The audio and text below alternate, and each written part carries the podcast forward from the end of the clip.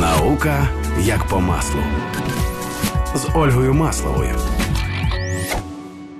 Вітаю! З вами наука як по маслу та її ведуча Ольга Маслова. Сьогодні у мене закордонний, можна так сказати, гість, тому що людина, в якої науковий ступінь отриманий не в Україні. Він є PhD, тобто аналог нашої кандидатської версії ступеню е, у фізико-хімічній е, е, фізичній хімії. Завжди плутають ці всі фізики та хімії між собою, особливо коли вони в одному реченні. Але най цікавіше, що е, мій сьогоднішній гість зараз наукою не займається безпосередньо, але має певні враження про те, е, чим він займався раніше, і розкаже нам, як йому допомагає чи, можливо, заважає науковий ступінь у роботі в Україні вже в інших сферах. Олександр Сафронов, привіт. Е, розкажи, будь ласка, як же ж правильно нарешті називається твій ступінь і де ти його отримав? Вітаю всіх. Так, е, мене звуть Олександр, і Правильно, мабуть, мій ступінь е, називається доктор філософії, бо я думаю, в Україні вже він теж так називається. Так, так, так. Е, або е, англійською Doctor of Philosophy, PhD. І так, це досить важко сказати, чи є це хімія, чи є це фізика, бо це насправді така дика суміш цих двох, але. Моя спеціалізація ще з магістратури це фізична хімія і е, спеціалізація мого наукового керівника там в Амстердамі. Це теж, теж була е, фізична хімія, тому я захистився як фізичний хімік. Хоч е, давай це... почнемо спочатку і розкажемо слухачам, взагалі, е, коли ти задумався про науку, де ти вчився ще в українській частині свого життя, де вчився потім, чому повернувся. Всі люблять сторітелінг. Розказуй. Так, ну загалом е, сам я з Харкова, там я народився, там я вчився в школі. Ще в школі почав займатися математикою досить активно приймав участь в різних олімпіадах аж до всеукраїнського рівня. Але потім якось мені математика не дуже зайшла. Я змінив школу, вирішив десь більше хімією займатися. З 10-11 класу так я почав більш активно займатися хімією, але це був шкільний рівень. Тож я можу сказати, це було не дуже серйозно. Потім я е, вступив до е, хімічного факультету Харківського університету імені Каразіна, і там вже ми власне вивчали хімію, і там це була така дуже е, широка спеціалізація, бо це була уся хімія, що є. І там десь е, я теж почав трохи більше вчити фізики, бо в школі я фізику не зовсім любив. В університеті теж. Звісно, на хімічному факультеті фізика це таке, це не дуже глибоке вивчення цього предмету. Але е, якось я вирішив для себе, що ось з усієї хімії мені більш подобається саме фізична хімія, бо фізична хімія, вона як допомагає описувати усі хімічні процеси, також з боку фізики та і з боку хімії. Тож це можна сказати така база, основа усіх інших хімій. А як прийшла ідея все-таки поїхати з Харкова далі? Це спочатку було у нас була програма двойних магістратур. Це є е, договір загальний між Харківським університетом та університетом Ніци у Франції. Тож спочатку е, я поїхав по обміну, але це був такий обмін, що тільки е, з Харкова до Ніци їздили. Одно, однобічний Однобічний обмін. обмін, так. Тож е, спочатку там я рік провчився в магістратурі. У той самий час я вчився і в Харкові продовжував навчатись у магістратурі, але дистанційно.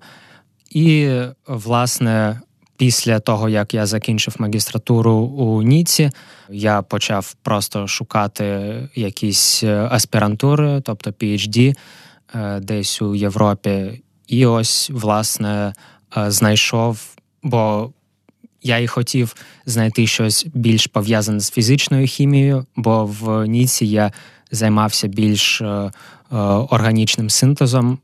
Тож це така зовсім інша галузь. Ну так, хімії. це реально дуже це... далеко. Так, але я зрозумів, що це не дуже моє, і я все ж таки більш люблю щось е, пов'язане з фізикою, з фізичною хімією. Тож я е, знайшов е, аспірантуру в Амстердамі, пов'язану саме з цим.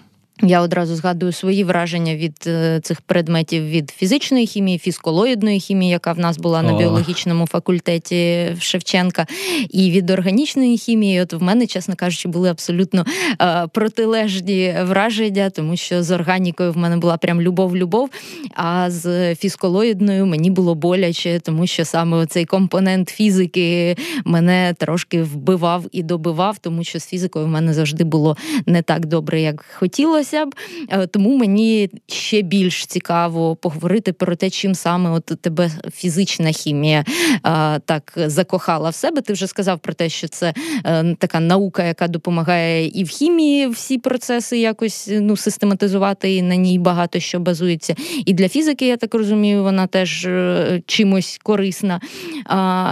І що саме тебе взагалі захоплює в цій науці? Тобто людина, яка е, десь навчалась за кордоном, зазвичай має купу вражень е, про сам процес навчання і про е, академічні особливості роботи. Там і тут, і може якось це все порівняти. От це зараз багатокомпонентне питання вийшло. Почнемо з того, чому фізична хімія ще раз вже в процесі аспірантури, скажімо так, тобто не чому закохався з самого початку, а чому кайфував в процесі. А потім поговоримо про можливо якісь відмінності, які ти помітив між навчанням там і тут. Так, до речі, колоїдна хімія це прям моє життя. Я обожнюю колоїдну хімію. Бо в нас в Харкові також е, я можу сказати е, досить сильна школа колоїдної хімії саме. І, власне, там на кафедрі фізичної хімії більш займаються колоїдною хімією. І я, власне, теж там е, робив свій е, бакалаврський ще диплом на цій кафедрі, і це було цікаво.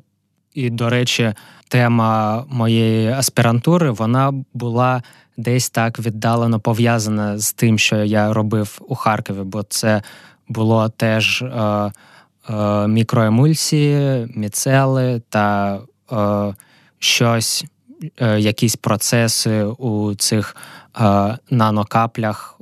Тож це така колоїдна хімія, але такий підрозділ, що більш спрямований на саме нанооб'єм, і що особливого в цьому нанооб'ємі порівняно до просто об'ємних розчинів. Тож це було е, перше, чому я, е, коли побачив е, саме цей проект, я е, подумав, що це було б мені дуже цікаво, і я е, вже розуміюсь е, на цьому дещо. Тож я можу і застосувати якось те, що я знаю, те, що я вже читав, вивчав під час свого бакалаврату. Е, тож це було цікаво, але звісно, там е, в Амстердамі це було більш е, заточене на такі більш серйозні фізичні методи вивчення, тому що в Харкові в нас, на жаль, на цій кафедрі ми працювали. У нас було. Можна сказати, два прилади: це спектрофотометр та потенціометр. І з цими двома приладами там люди випускають е, тонни статей, що е, люди за е, люди десь в Амстердамі просто не зрозуміли, що як як ви це робите. Е, Але але там вони в Амстердамі, саме в цьому інституті, до речі, теж можу сказати, що це. Е, я б не назвав, що це саме навчання в аспірантурі, бо це було більш як робота в дослідницькому інституті. Ну, це загалом така тенденція так. в європейських аспірантурах, що вони прирівнюються до роботи, тому що ти виконуєш певний план, виконуєш якийсь так. певний об'єм роботи. Так Так, і там, власне, ми працювали з дуже серйозними методами, що е, ми, ми застосовували лазери останнього покоління, дуже продвинуті такі спектроскопічні методи для дослідження ось цих властивостей. властивостей. У моєму случаї це були властивості більш води та кислот у цих нанооб'ємах, але там теж дуже різні матеріали вивчають. І це в нас була е, така, е, можна сказати, одна група саме з фізичної хімії, з, зі спектроскопії, а більш інші групи в цьому інституті вони займались е, більш фізикою, ніж хімією. Вони вони всі там фізики, майже всі, і вони займаються такими речами, як створення е, нових сонячних батарей, створення матеріалів для них, або якась така хардкорна оптика квантова, щось таке. Тож ми були десь на узбіччі того інституту, такі особливі. Ну, але перша е, відмінність уже одразу кидається в очі, точніше, в вуха слухачам, що в Харкові було два прилади, і люди, тим не менш, могли там якісь видавати е, наукометричні показники з цими двома приладами. В Амстердамі був значно ширший репертуар е, інструментів для того, щоб щось робити. Ну і відповідно хардовіший підхід. Ну і от ти просто кілька разів згадав там специфічні різні різні моменти, і про міцели, і про ці нанокраплі, і різні інші особливості для слухачів, які зараз вперше взагалі почули ці слова. Е, про що це і як це допомагає, наприклад, е, там сучасним технологіям, можливо, десь в якихось е, індустріальних речах воно застосовується, можливо, в якійсь фармі, не знаю, в якісь в якихось інноваційних штуках, щоб от люди, які вперше ці слова почули, якось їх з чимось проасоціювали. Так, ну міцели взагалі це такі агрегати, які які формуються з молекул поверхнево-активних речовин. Поверхнево-активні речовини це ми все знаємо, це звичайне мило, лаурил сульфат натрію або щось таке. І от вони можуть агрегувати, утворювати такі сферичні частки, але зазвичай люди вивчають, коли вони агрегують у воді, і це звичайні мицели називаються. Я займався більш е, е, міцелами, які називаються обернені міцели. Тож це міцели, які агрегують у неводному розчиннику, якомусь е, типу там октану або щось таке, хлороформ, і вони формують цю, цю сферичну поверхню. У цій сферичній поверхні може бути присутня саме вода, бо ці поверхнево-активні речовини вони захищають воду від е, якогось наполярного розчинника. Таким самим чином вони стабілізують ці дуже маленькі краплі води, наприклад, е, в октані, в олії, бо так ми знаємо, що вода не розчинна в них. Але ось це дуже простий спосіб сформувати нанооб'єм води.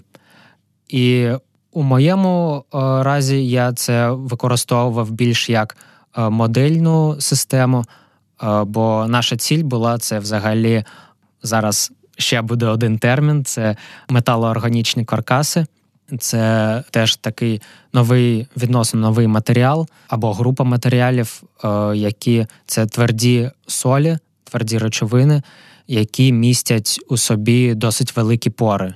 Тобто, це не досить великі, по моїм міркам вони досить великі, але це порівняно з нанокраплями. Але вони великі. але вони, е, до речі, менш ніж нанокраплі, бо в них е, ці пори е, розміром десь нанометр. Але що добре, чому ми вивчали саме ці матеріали? Тому що вони мають перспективу використання у новітніх зелених батареях. О, зараз тобто, модна тема, так. Так, це частіше за все це водневі окислювальні батареї, тобто де водень використовується як паливо, і е, генерується електричний струм під час окиснення водню. І саме ці матеріали вони виконують функцію мембрани у цих батареях, тобто через них може проходити іони водню, і саме це була ціль усього нашого гранту. Тобто вивчити, що саме трапляється з іонами водню у цих матеріалах, і як ми можемо поліпшити ці матеріали, щоб зробити їх більш ефективними для цих батарей. Що ще е, відрізняло цю діяльність від тої діяльності, яка е, в Україні у нас можлива? І тепер друга частина, чому е, ти повернувся звідти все-таки? Що ще відрізняло, це, мабуть, так, те, те, що ми використовували дуже складні прилади, які дуже багато коштують. Там цей лазер, на якому я пропрацював. 4 роки він коштує, мабуть, 600 тисяч євро. Тобто, це це можна пару квартир купити на Печерську, мабуть. І загалом, все, що ми робили там, це можна сказати, була така топова наука. Бо це ми робили як перші в світі щось абсолютно нове відкривали.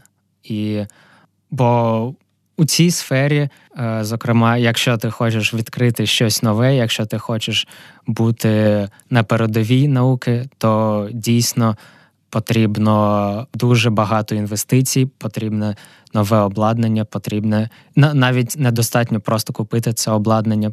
Потрібно е, завжди витрачати гроші, щоб його підтримувати якось. І взагалом, що я теж можу сказати що дуже відрізнялось, те, що, але це, мабуть, не те, що відрізняється від України, але це те, що відрізняє саме цей інститут від е, багатьох інших інститутів навіть у Європі, бо це, це саме інститут, е, це не університет. Тобто, у нас усе було спрямоване на те, щоб ми саме виконували цю дослідницьку роботу. Ми були позбавлені від будь-якої бюрократії. В нас були Боже, відділи... це просто мрія кожного вченого. напевно. Так, так. В нас були hr відділи, фінансові відділи, відділи закупівель.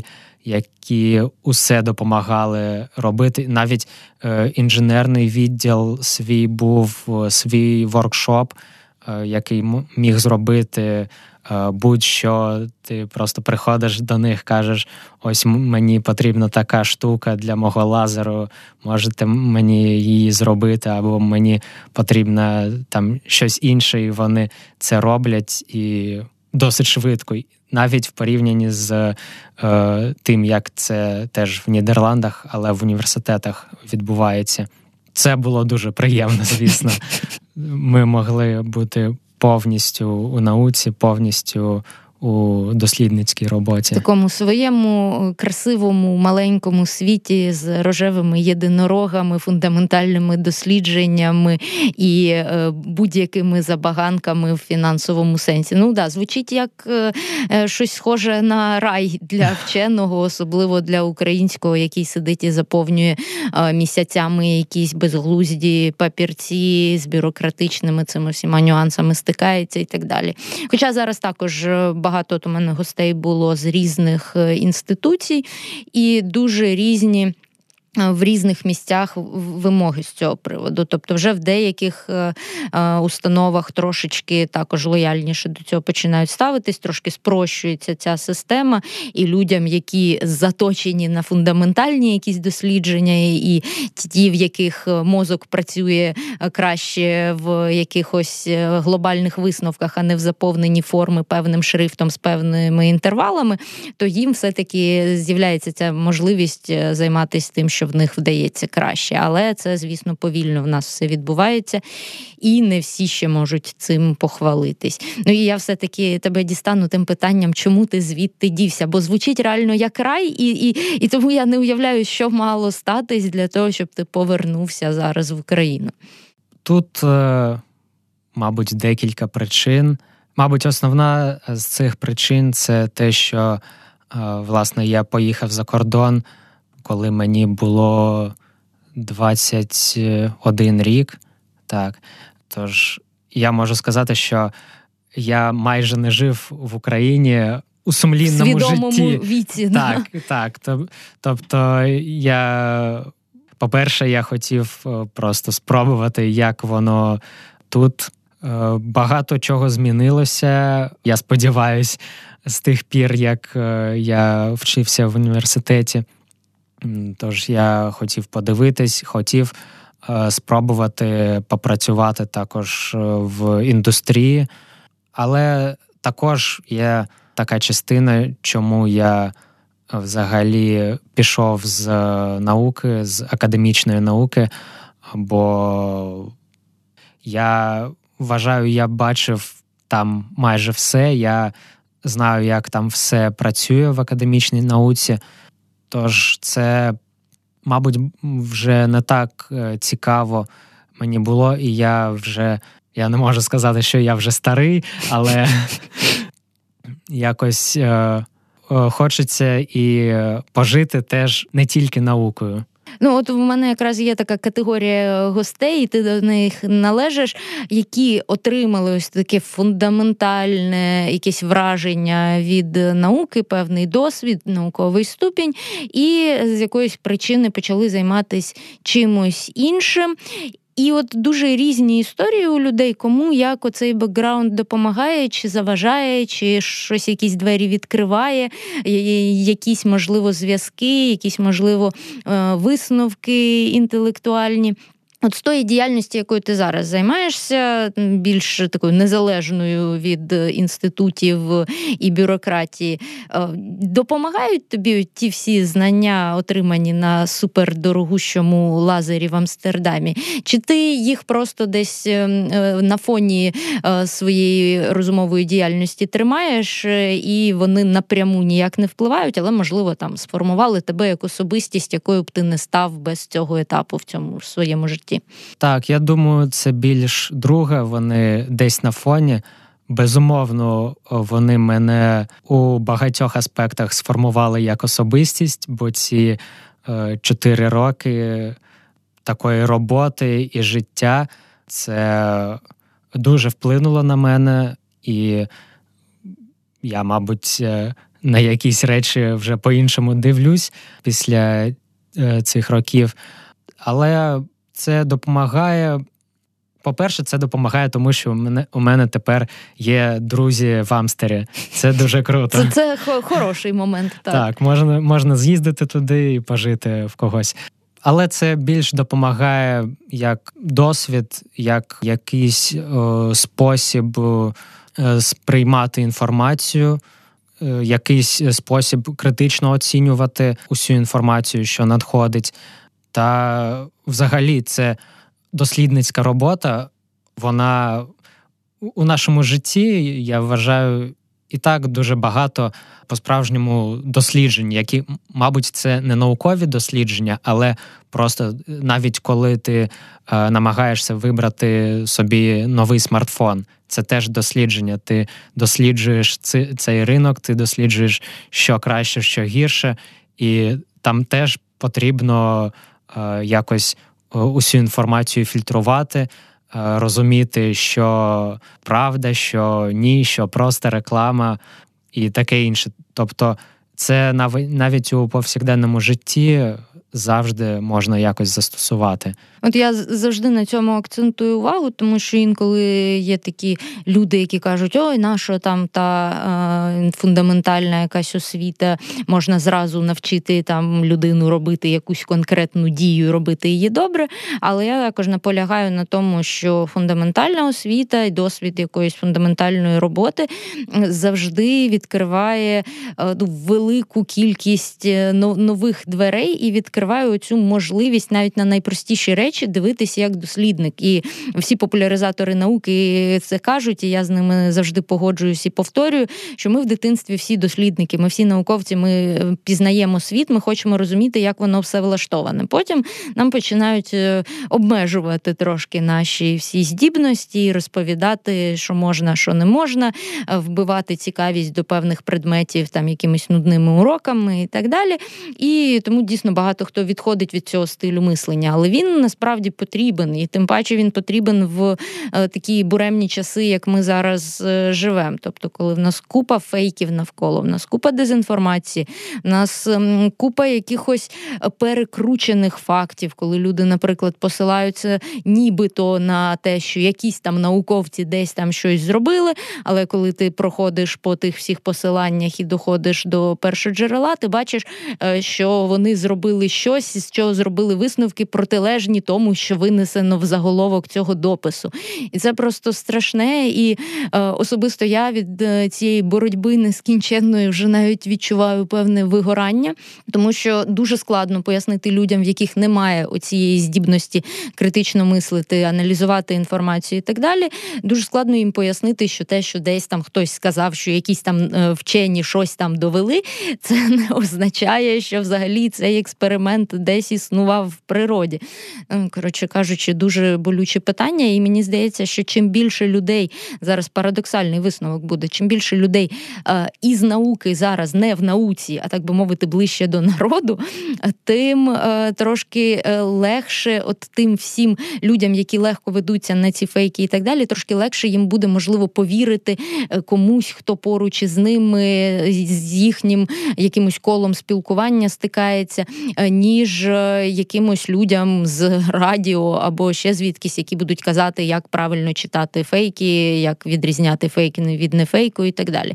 Тобто, треба такий шпигунський підхід робити і впроваджуватись у якісь компанії, і так е, не одразу казати, що в тебе PHD з фізхімії, а так просто спочатку про щось хороше поговорити, якось так один меседж закинути, інший меседж закинути. А потім, якщо людині вже дуже буде цікаво, розповісти, що ну насправді в мене там досвід такий-то, такий-то, я не просто так це придумав, тому що не знаю ще інакше, як е, окрім такої лагідної популяризації, як із цим всім боротись. Нагадую слухачам, що ви слухаєте науку як по маслу із Ольгою Масловою, і ми сьогодні говоримо про відмінності в роботі в навчанні в Україні, точніше в Харкові і в Амстердамі. Точніше, знов таки в конкретній локації в Амстердамі, тому що ви вже почули, що різні е, бувають ситуації і різні умови. Ну і говоримо про те, чим можна тут займатися після настільки фундаментальних е, е, досліджень і років в академії. Зараз давай поговоримо про те, які в тебе плани, чим ти займаєшся, бо ми так перед ефіром трошечки перекинулись кількома фразами, але все-таки мені більш детально цікаво, що ти плануєш робити. Так, зараз я займаюся чимось зовсім не пов'язаним з наукою. Я зараз намагаюся е, відкрити і керувати своїм бізнесом. Це для початку буде кав'ярня, бо я подумав, що це е, буде найпростіший початок. І якби я хочу це використати, щоб потім вже мати, по-перше, якісь. Е, дохід, щоб можна було е, не особливо не хвилюватися про це. Але також я хочу навчитися тому, як вести бізнес, як е, цим займатися. Бо, е, до речі, ось ти питала, чим може допомогти така фундаментальна саме наука. І я зараз чітко знаю, що ось після того, як я займався фундаментальною наукою, і це була така складна фундаментальна наука, нелінійна спектроскопія, що б це не означало, але це було дуже складно вивчити. Тож після цього я точно знаю, що я можу вивчити все, що завгодно. Якщо я вивчив це, то я вже можу, мабуть, у будь-якій галузі чогось навчитися та зрозуміти. Тому зараз я хочу ось е, е, щось нове для себе спробувати, і потім може якось мій бізнес буде зростати. І взагалі я теж дуже не хочу кидати науку зовсім. Саме це одна з причин, чому я сьогодні тут бо мені все одно наука якось цікава, і навіть у тій же кав'ярні можна е, безліч е, наукових штук придумати е, та використовувати. І, власне, люди це вже роблять, але на такому примітивному рівні, бо це люди, які просто там все життя варили каву, і потім вони дізналися щось. а це якось взагалі-то пов'язане з наукою. Тож там обсмаження е, кави або приготування кави, там вони міряють е, е, Total Dissolved Solids, е, як це перекладається, навіть не знаю. розчинені якісь тверді Та, частинки. Так, загальні загальні розчинені тверді речовини, ось так. Так, Але це дуже такий загальний показник, але деякі на нього прям моляться, е, не дуже знаючи, що саме е, це означає. Але так, я взагалі мені цікаво досі щось читати з науки, і теж ось чого мене це все навчило, те, що я читаю тільки першоджерела. О, так.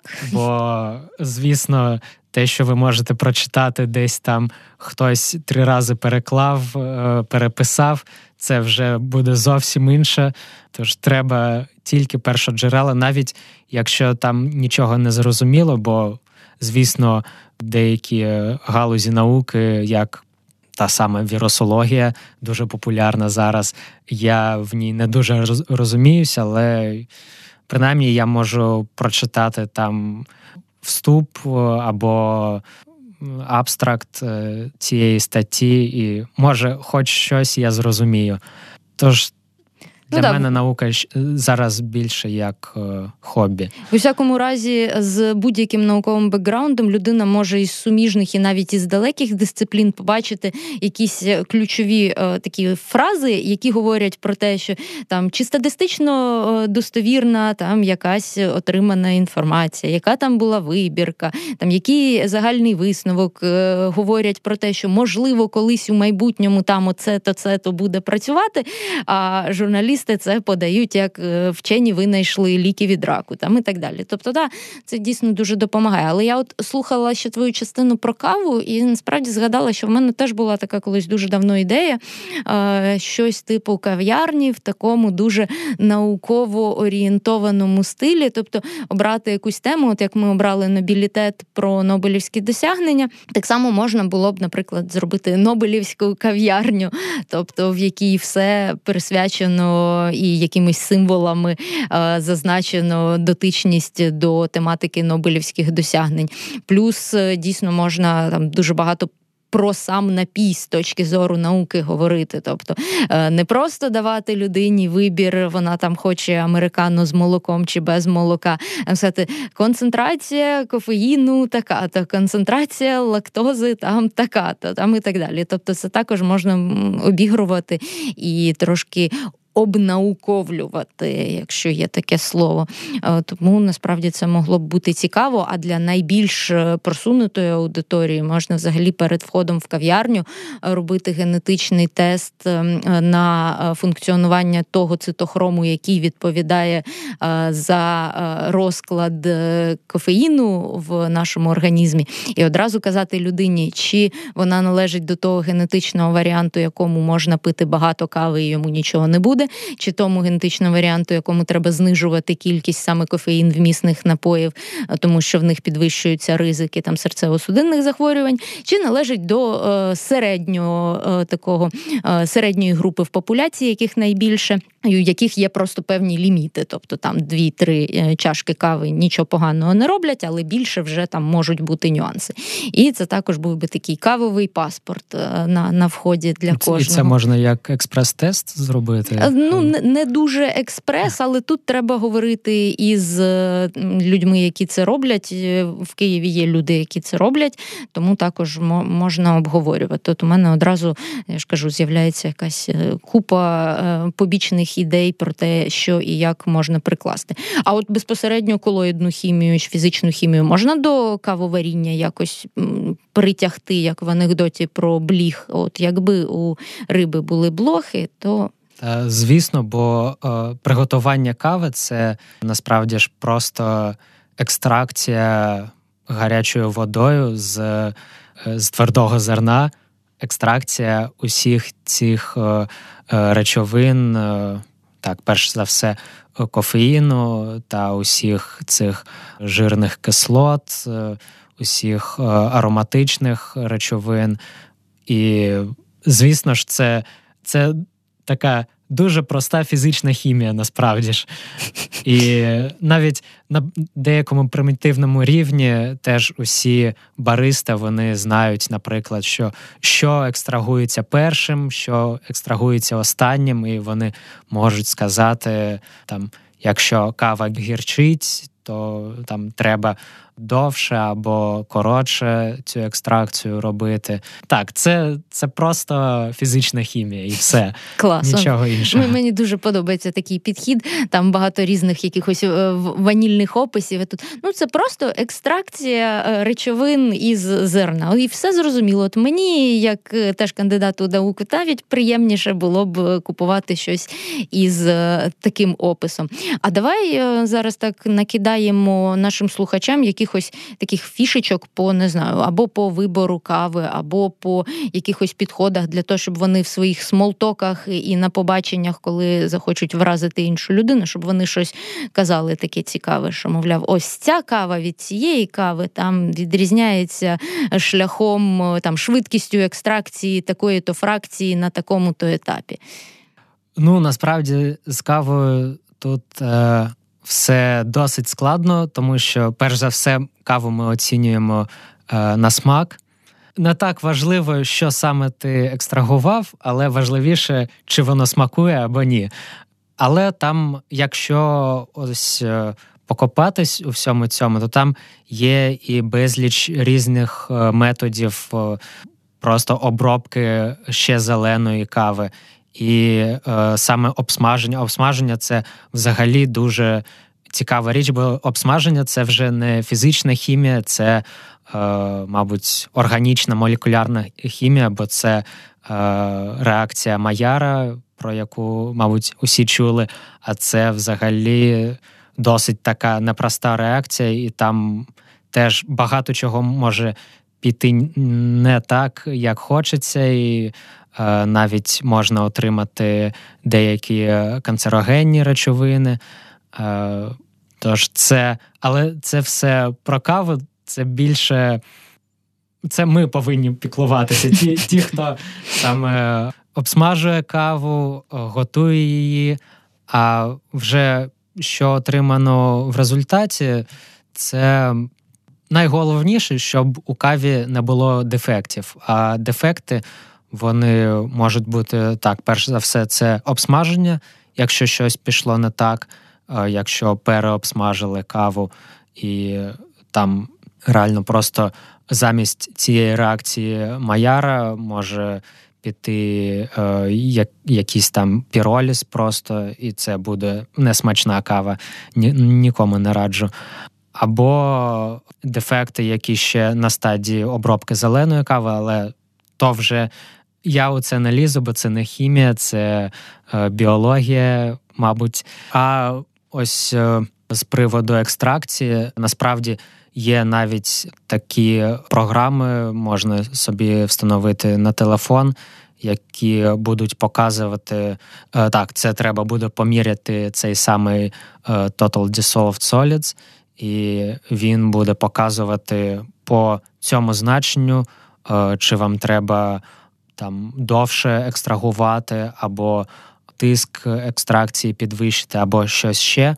Але взагалі це можна е, і не користуватися цією програмою, якщо ви розумієтесь, як взагалі відбувається екстракція, як на екстракцію впливає температура, тиск, е, та все інше, то ви самі можете це прикинути, що вам потрібно змінити у приготуванні кави. Дуже цікаво спостерігати, як от ми спочатку, коли говорили про фундаментальну науку, ти так дуже дуже серйозно про все так думав, повільно говорив, так як як справжній фундаментальний вчений. А щойно ми почали говорити про каву, ти одразу повеселішав, одразу по-іншому розташувався, і якось з психологічної точки зору одразу видно, що зараз тебе кава запалює дуже сильно.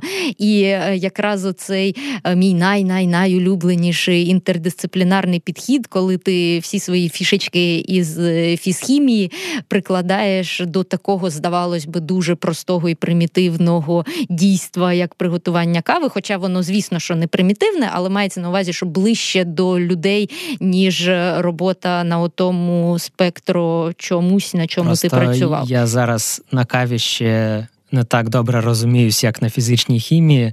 Тому в мене більш такі позитивні емоції про це. А це це так. Це, до речі, завжди працює. Що ті теми, в яких людина більш експертно занурена, вона в них е, більш обережно підбирає слова, бо вона знає одразу 385 варіантів неправильного трактування кожної із е, словоформ. А коли щось е, таке, до чого тільки-тільки дійшли руки і мізки, то одразу стільки дофамінової радості навколо дуже дуже хочеться хочеться цим е, ділитись. Е, нагадую, що ми сьогодні говоримо про фізхімію і каву е, раптово, і вже доходимо до фінальної частини передачі, яка називається Три тези від гостя. І ці три тези це ті три якихось меседжі, які ти б хотів, щоб люди почули, незалежно від того, чи слухали вони всю нашу розмову до цього чи ні, і чи дотичні вони до фізхімії чи ні. Просто три якихось таких коротких, але змістовних меседжі. Так, е, перша теза буде, мабуть, трохи неочікувана та не пов'язана з тим, що ми е, тут обговорювали, але ви зрозумієте, що вона пов'язана. Тож, перша теза це вивчіть цю кляту англійську мову, бо ви навіть не уявляєте, як це важливо. Бо, як вже ми говорили про першоджерела, якщо ви хочете отримувати справжню інформацію з першоджерел, вам необхідна англійська мова, бо всі першоджерела на англійській мові, уся наука тільки англійською. Тож, будь ласка, зробіть. І навіть якщо ви зовсім не хочете читати нічого наукового, просто уявіть, якщо у світі дізнаються, що в Україні, наприклад, 80% людей говорять англійською, то до нас просто тут усі приїздять, просто щоб подивитись, що ж це така за країна. Тож перша теза це обов'язково вивчить англійську мову максимально приєднуюсь до цього повідомлення, тому що дійсно англійською все-таки у вас значно ширше буде світ навколо. Е, до речі, якщо зараз мене чує мама, вона. Е, мабуть, така каже: є мабой, бо вона мені казала е, ще в дитинстві вчи англійську, я не хотів, але я до цього дійшов таки. Перемога, батьківська перемога. Так, так. Е, друга теза буде так: те, що ми вже обговорювали, це дійсно про першоджерела. Я раджу усім намагатись шукати саме першоджерела, з, з чого це все інше переписано, бо саме там е, все написано, як воно було з самого початку. І ці першоджерела вони рецензуються. Тобто, це не просто одна якась людина сказала, це одна людина сказала, ще дві-три мінімум людини е, також фахівці це перевірили, і вони, як мінімум, підтверджують, що там нема якоїсь очевидної помилки. Тобто, першоджерела це просто необхідно читати теж приєднуюсь, бо знов таки з кожним гостем, перед кожною грою, як в тому мемчику, з кожним гостем ми говоримо про те, що дуже важливо читати першоджерела і шукати, звідки ноги ростуть у будь-якої інформації. Бо в нашому світі, на жаль, часто перемагає той, хто голосніше кричить, і це дуже сумно. І фінальна теза. І фінальна теза, мабуть, буде, що просто люди цікавтеся всім, що навколо. Теж, як ти казала, коли ми всі діти, ми всі дослідники, але згодом чомусь це кудись зникає з нас. Але, наприклад, просто подивіться на небо і задайтесь питанням, чому небо синє. Ось з такої простої штуки можна почати. І якщо ви дійсно будете намагатись дізнатись, чому небо синє, ви зрозумієте, що це все спектроскопія. Супер.